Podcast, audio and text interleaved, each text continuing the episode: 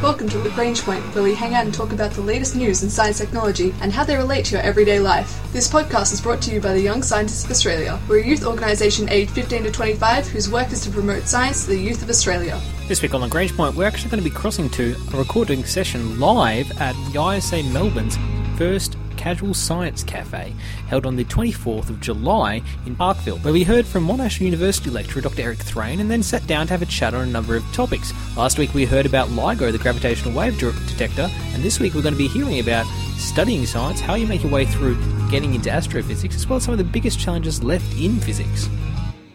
So we return to our Science Cafe series recorded on the 24th of July in Parkville in Melbourne where we were discussing with esteemed lecturer from Monash University, Dr. Eric Thrane, all interesting topics to do with physics, particularly gravitational theory physics and his work with LIGO, an amazing machine designed to detect gravitational waves. Last week we covered on Lagrange Point a summary of what Dr. Thrane's research is all about, and we heard from him direct what exactly LIGO does, how it works, and what it can help us answer. This week, we find out from Dr. Thrane a number of interesting other topics that aren't exactly to do with his research on the fantastic machine LIGO. We discuss with him what he thinks are the number one challenges left facing physics. Can we ever really know all of physics, or is that just a fallacy, much in the same way as our esteemed fellows in the Enlightenment thought we'd discovered all of science? And we also find out about Dr. Thrane's journey through his studies from undergraduate research doing philosophy as well as physics through postdoctoral and others, and how he actually ended up studying this area of gravitational waves. So imagine yourself with a cup of coffee in hand and sitting down, relaxing and enjoying this casual discussion on science recorded at YSA Melbourne's Science Cafes live in Parkville in Melbourne. So you hear some coffee cups clinking and some and people talking in the background. It's all just part of the ambiance to help you get you in the mood for this casual science cafe. Now on to the first area of discussion what is really the big problems left in physics?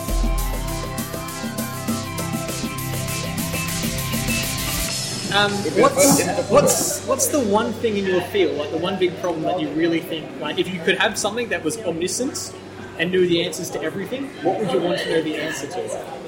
Well, I'm going to duck this question and answer a few, a few things. So, I think, or at least two.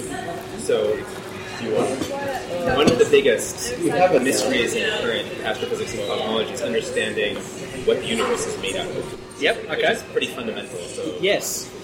we, we know that 70 something percent of the energy density in the universe is dark energy, we call it. We don't yep. know what that is. Yep. 20 something percent is dark matter. And we know that that's matter. We, we don't know what that, we, we don't, know, know what it is. What its constituency is. And we believe that only 3% of the energy in the universe is regular baryonic matter. It's called like, you know, this table. So, what is the universe made out of? What is dark energy? What is dark matter? Or fundamental questions that, if I could find out quickly, you know, what the answers to, I would love to know that. Because once you know that, like, is that more important than, say, a grand unified theory? Oh, I don't think you can say that, but but that's we're both very fundamental to. I mean, the grand unified theory is trying to explain all the, the forces, the forces and interactions yeah. of the universe, but knowing what the universe is made out of is very is very fundamental too. So, I mean, that's kind of these are these are both deep, profound questions. And, and, and, basically, they're the questions that we have the least idea about to an extent. Yeah, but would you rather find out the answer to something or find out the answer to one fundamental and then discover the other. Yes. Uh, I discover something out. Yeah, uh, it's like okay, I know, I now know what dark matter is made out of. Now I can go discover actual. What, did you say, Justin? The grand unified theory. Yeah, grand unified theory. But they're different problems. Like they're fundamentally they're different issues.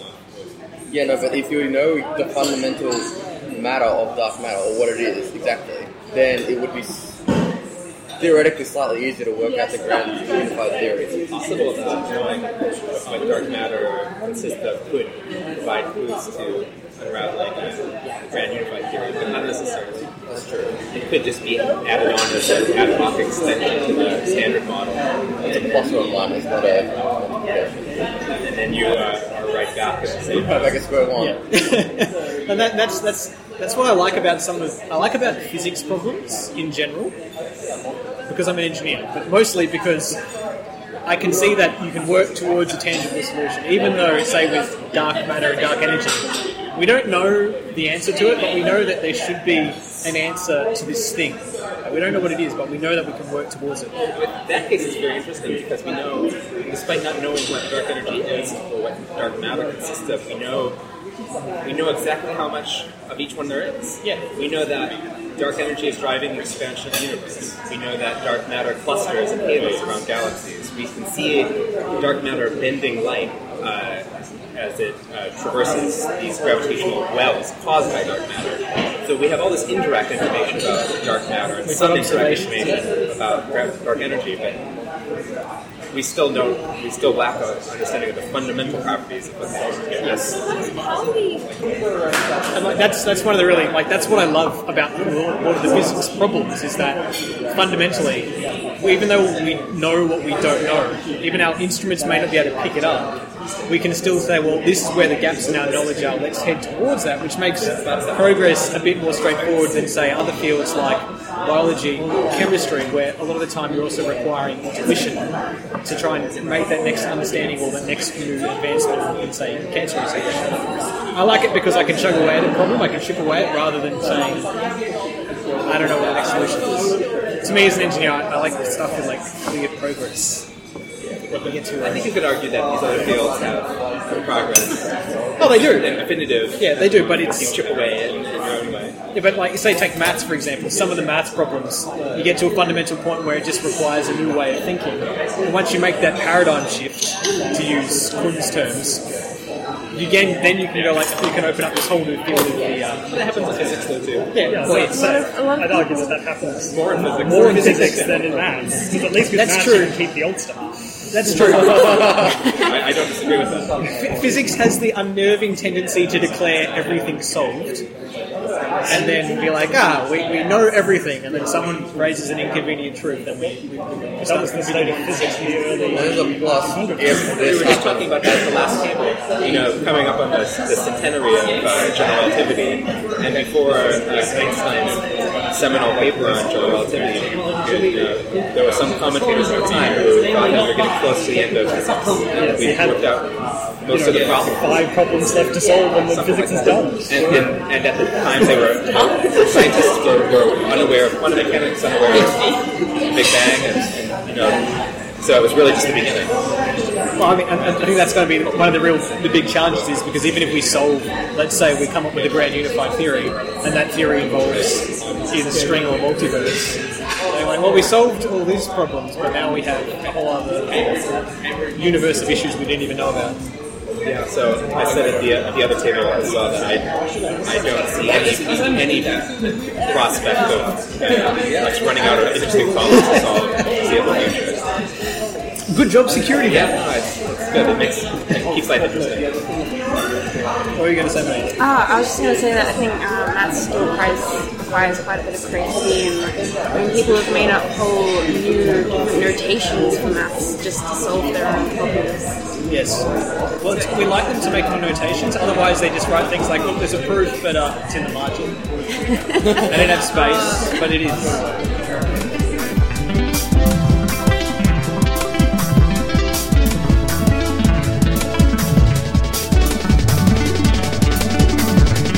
So when you, if you if you did a dual a dual major, for want of a better word, back in, in the day, your undergraduate days, Way back.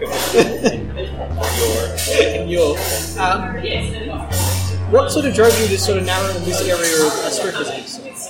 Sort of, I guess not the astrophysics, it's more So my, my story in that regard, as as many people's stories are, is somewhat idiosyncratic. So occasionally you find someone uh, who is a you know uh, academic researcher who says, you know, when I was an undergrad, I knew I wanted to study, you know. Uh, strong nuclear force, and so I did a project on this, and, then I keep keep doing it. but, but m- most people you'll find uh, knew they wanted to study physics or uh, science, and but they met a professor who had an opportunity, and they you know, they got involved with Project A, which you know, led them to meet some other researcher who uh, who ha- happened to have a project, or you know things like this. And in my case, there are there are many such you know forks in the road with things that happen differently. The reason I actually ended up in gravitational waves probably is because my wife was doing a PhD in uh, ecology, evolution, and behavior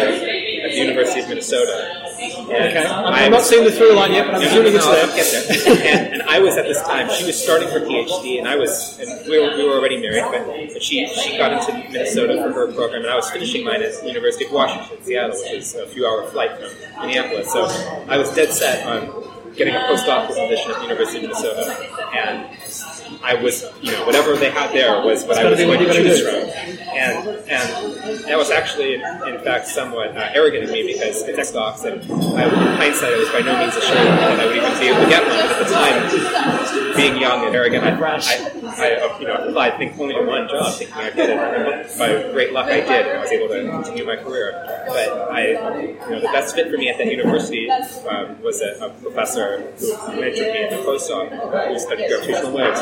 But if my wife had gone to another university for her PhD, I probably would have studied something else after graduate school. So, you know, many many researchers have, you know, later in your career it's less idiosyncratic, but there's always a degree of that. And early on, you know, these meeting meeting people, happening to go to a science cafe night and hearing a talk can send you off on a path. That's part of the fun of being young and interested in science is that you know you shouldn't feel that you have to know what you want to study or know what the path will be because you know you can just it's a, it's a well trodden path. And just do what, what you find what's around you what's interesting and, and work hard at it be good at it. And people who do that opportunities come along. You can find find new things new projects. Yeah, I think that's that's really good, good advice on the. Uh, I even heard Lachlan talk about it before. Like once you start in something, you can realize, wow, this is interesting, and maybe not for me, and then you not something else, and actually learn more about where actually you do want to go out, out of that whole experience as well. Yes, I guess my, my my problem is that I'm not a. I get into, I get into trouble when I call myself a scientist. From um, some of my academic peers is because I'm a practicing consulting engineer. I write papers and I do research, but I'm not an engineering and engineer. science. And, in LIGO in particular, um, we have you know the, the engineers and the people who make that run. And so uh, engineering is uh, fundamental science. I mean, that's the whole, it's the whole thing about really interesting aspects of physics research. As it's the math, I guess the mathematical goes, well, that's challenging, and you get big toys like the LHC or LIGO. This has been the Young Scientists of Australia's podcast, Lagrange Point. This week we heard from Dr. Eric Thrane about some of the biggest challenges left in physics, what he's most excited to find out, and how he actually got here on his journey through undergraduate degrees in physics and philosophy, through postdoc, and now studying in Melbourne. Our ending theme was composed by Audionautix. Head to ysa.org.au for more information about the Young Scientists of Australia.